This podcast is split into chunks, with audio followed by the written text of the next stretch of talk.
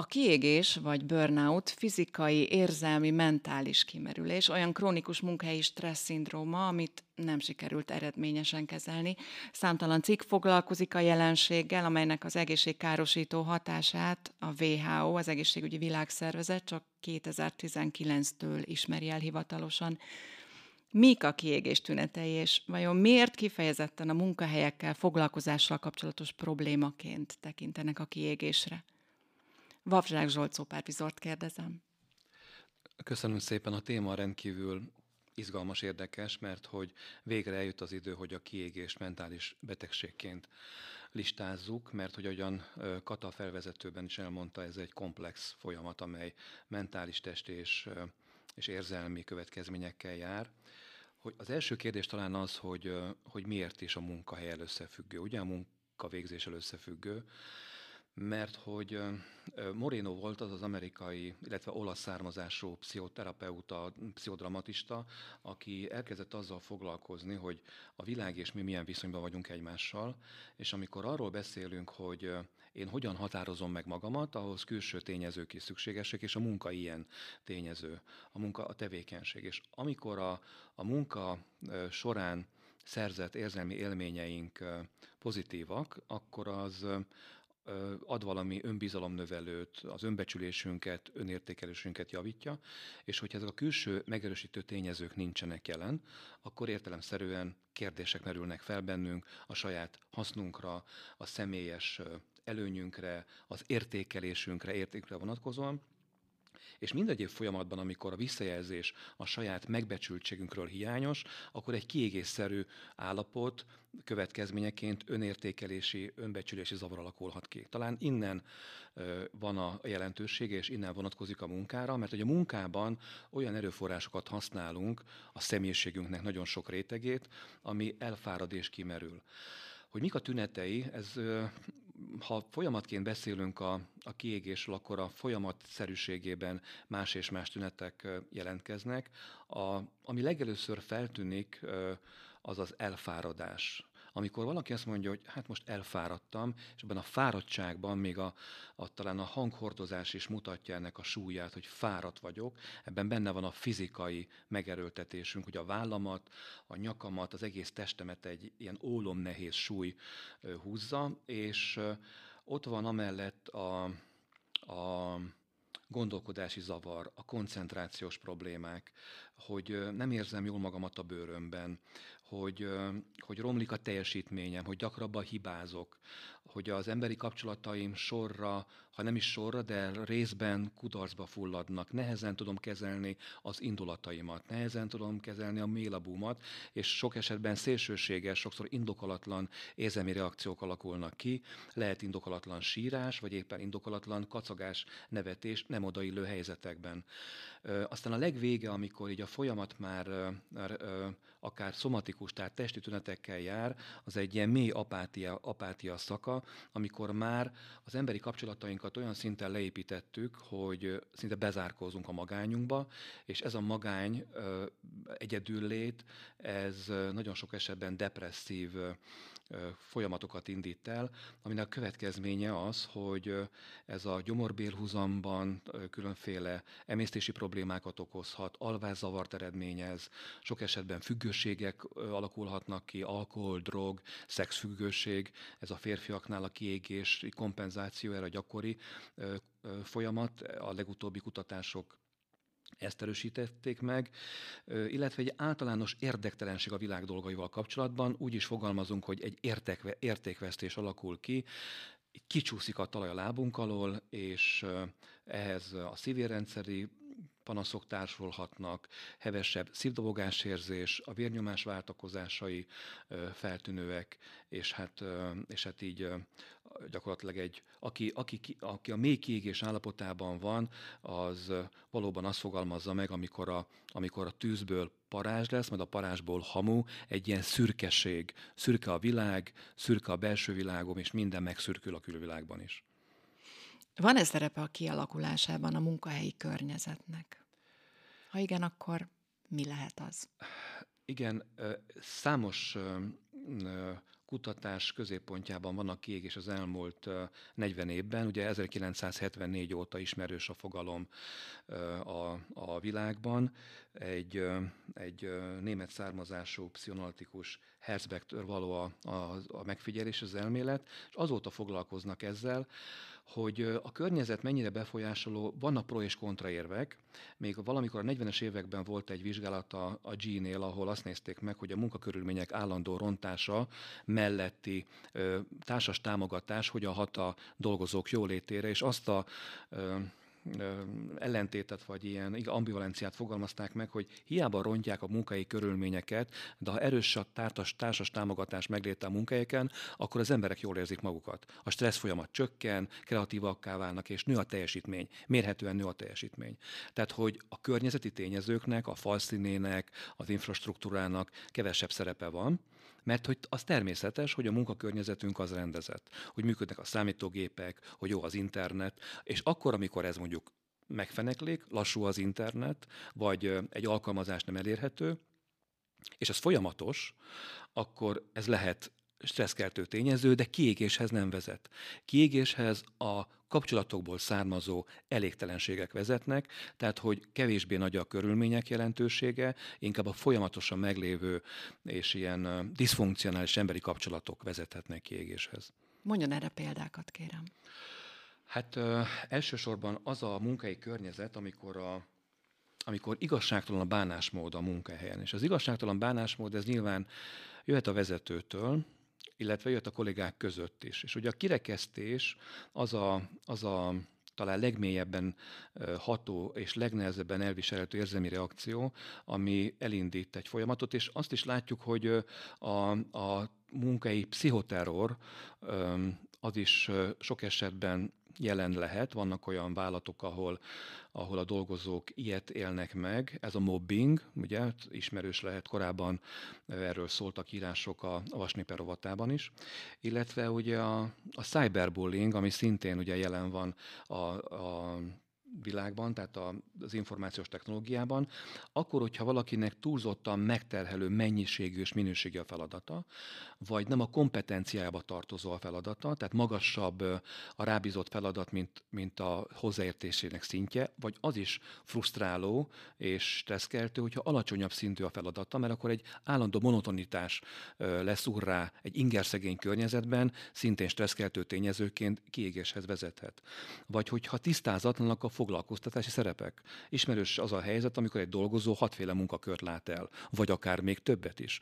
Hogy mindent csinál, mindent is csinál, ugye, ahogyan a korszerű nyelvezet fogalmaz, egyszerűen elveszik az identitása, hogy ki is vagyok én, mi az én szerepem. Egyik pillanatban vagyok a mosogatónő, érendelem az ebédet, a főnökömnek a titkárnője, meg ugye emellett pedig fontos üzleti tárgyalásokat bonyolítok, tehát hogy ez, ez, ez szerepvesztést jelent, vagy szerepzavart jelent, ami sok esetben kiégéshez vezethet, és a támogató vezető hiánya, vagy a nem kommunikáló vezető, amikor az információk egy ilyen alsó rétegben kezdenek el a szervezetben terjedni, pletyka, vagy ugye szóbeszéd, vagy a kritika megjelenik alsóbb szinteken, és ez kialakít ilyen informális közösségeket. És a, az informális közösségben történő ö, tevékenység az önmagában stresszoldó, tehát amikor ez a szervezet, tehát önmagában a, a plegyka találkozik a valósággal, és ennek valamilyen szankció a következménye, akkor abból szintén kialakulhat egy fokozó stressz, vagy szankcionálás a vezető részéről, hogyha valamit felüti a fejét a szervezetben, és ő ezt mondjuk egy erős szankcióval reagálja, akkor az szintén egy tartós stresszállapotot, kiégést eredményez, és az indokolatlan időnyomás. Mert hogy azt is tapasztaljuk, hogy nagyon sok esetben az a dolgozó a jó szakember, aki sok időt tölt a munkahelyén. Van olyan vezető elvárás, hogy aki sokat van az irodában, ő a legutolsóként lemenő a szintről, akkor ő a legértékesebb munkaerő, mert terhelhető az időnyomás. Illetve azt is megfigyelték, hogyha valakinek betegsége van, mentális vagy testi betegsége van, és ezt nem méltányolja a munkahely, hanem egy olyan kényszerítő körülményt alakít hogy igen, be kell jönni nátháson is, meg hőemelkedéssel is, meg hogyha valaki elfárad és keveset alszik, vagy családi krízisben van, és nehezen tud megküzdeni a személyes problémáival, erről nem vesz tudomást a munkahely, de be kell jönni, mert hogy itt teljesíteni kell, ez is gyorsítja a kiégés folyamatát. Ha már itt tartunk, mi a szervezet és a vezetők felelőssége? Mit tehetnek a vezetők? Hát a legfontosabb, hogy kapcsolatban vannak a munkatársakkal. Az a vezető, akinek a, az ajtaja nyitott, ugye hallom ezt gyakran a coaching munkáimban, hogy én egy nyitott vezető vagyok, mert hozzám bármikor be lehet jönni.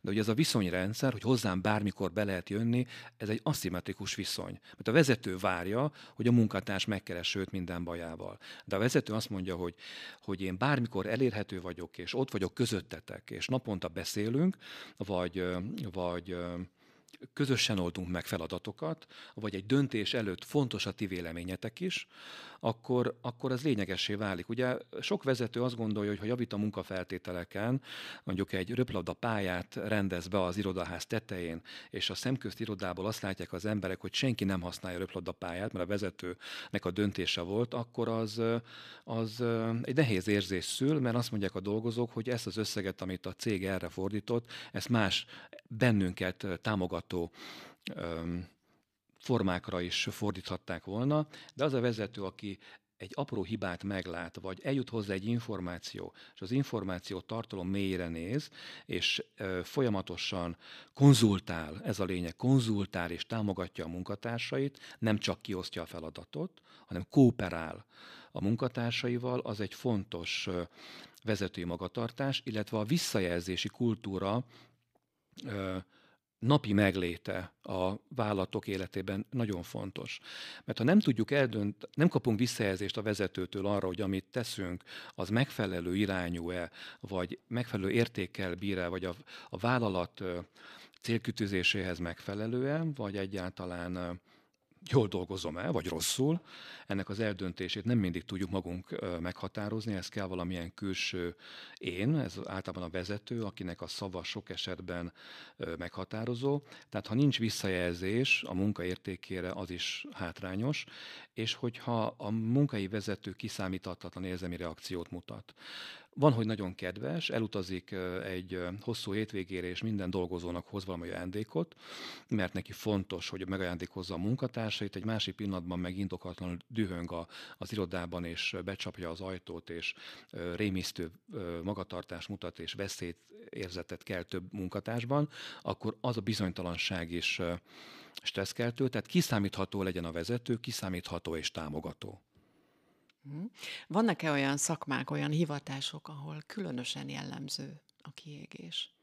Minden olyan területen, ahol, ahol a, a személyközi interakciók száma magas, segítő szakmákban, orvosok, szociális szféra a tanároknál, legutóbbinál nagyon magas, tehát volt egy, egy európai tanulmány, amiben bemutatták, hogy a öt év, múl, öt év után a tanárok 25%-a biztosan kiég, tehát nagyon magas az arány. Mindenki, igen, aki személyes interakcióban van, a orvosok, nővérek ezt mondtam, akkor a rendőrség munkatársai például, a különféle jogi területen dolgozók, illetve az ügyfélszolgáltat ellátó személyek, azok, akik ki vannak téve a kiégés veszélyének, és ha ezt a veszélyeztetettséget a, a munkahely felismeri, és támogató folyamatokat indít. Tehát előadásokat szervez, szűrést, egészségügyi szűréseket szervez. Erre volt a múlt héten példa itt Szombathelyen egy közigazgatási szférában, ahol egésznapos egészségnapot szerveztek, ahol előadás is volt, és különféle szűrésekkel segítették a munkatársak egészségtudatosságát, illetve a szupervíziót szerveznek, mentális támogatást a dolgozók számára, akkor az mind-mind egyensúlyban tartja a, a munkatársak mentális egészségét. Tehát, hogy, hogy a vezetőnek és a vállalatnak nagyon sok feladata van abban, hogy a munkatársak jólétét garantálja, biztosítsa. Beszéltünk a megelőzési lehetőségekről, így részben legalábbis, még azt is hadd kérdezzem meg, hogy mi segít a, a kiégés kezelésében? Mert ezt is érintettük részben. Aha, igen, igen. A, kiégé, a kiégés kezelésében sokat tehetnek a, a munkatársak maguk is. Tehát nem az a fontos, hogy minden felelősség a munkáltatón és a vezetőn legyen.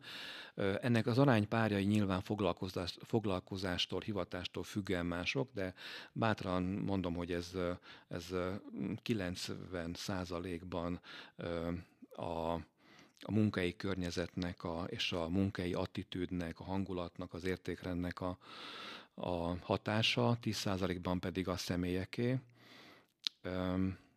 Ha valaki megtanulja azt, hogy az idejével hogyan bánik, ha tudatosan figyel a baráti, családi kapcsolataira, ha ő is fontossá válik, nem csak a munkája, és felismeri azt, hogy időnként a mozgást és a pihenést azt nem csak így kampányszerűen kell beépíteni az életébe, ami azt jelenti, hogy hazaesik pénteken este hullafáradtan, és a fél szombatot átalussza, illetve végfutja a mm, szombatot és a vasárnapot, és büszkén kiteszi a Facebookra, hogy futottam 30 kilométert, mert ez ezeknek a nehézségeknek az elfedését is jelentheti. Tehát a túlzott fizikális igénybevétel az nem pihentető, hanem az, hogyha ennek a rendszerét, a rendszerességét megteremtjük. Tehát, hogy a a dolgozó megtanul, a munkatárs megtanul különféle stresszkezelő technikákat. Ma erre nagyon sok lehetőség adódik, számos platform érhető, amit otthon gyakorolhatunk. Meg kell tanulnunk jól aludni az is egy tanulási folyamat, hogy hogyan ebben a rendkívül ingergazdag környezetben hogyan tudunk jól aludni, illetve hát nyilván a gondolkodásunknak a megváltoztatásával, egy ilyen érzelmi fókuszú, problémafókuszú gondolkodás megváltoztatásával sokat tudunk tenni. Tehát van bőven teendőnk vagy lehetőségünk arra, hogy a a mentális működésünk megváltoztatásával, a testi kondíciónk javításával és az érzelmeink megélésével és kimondásával sokat tegyünk a mentális egyensúlyunkért. Köszönöm a beszélgetést. Köszönöm szépen én is.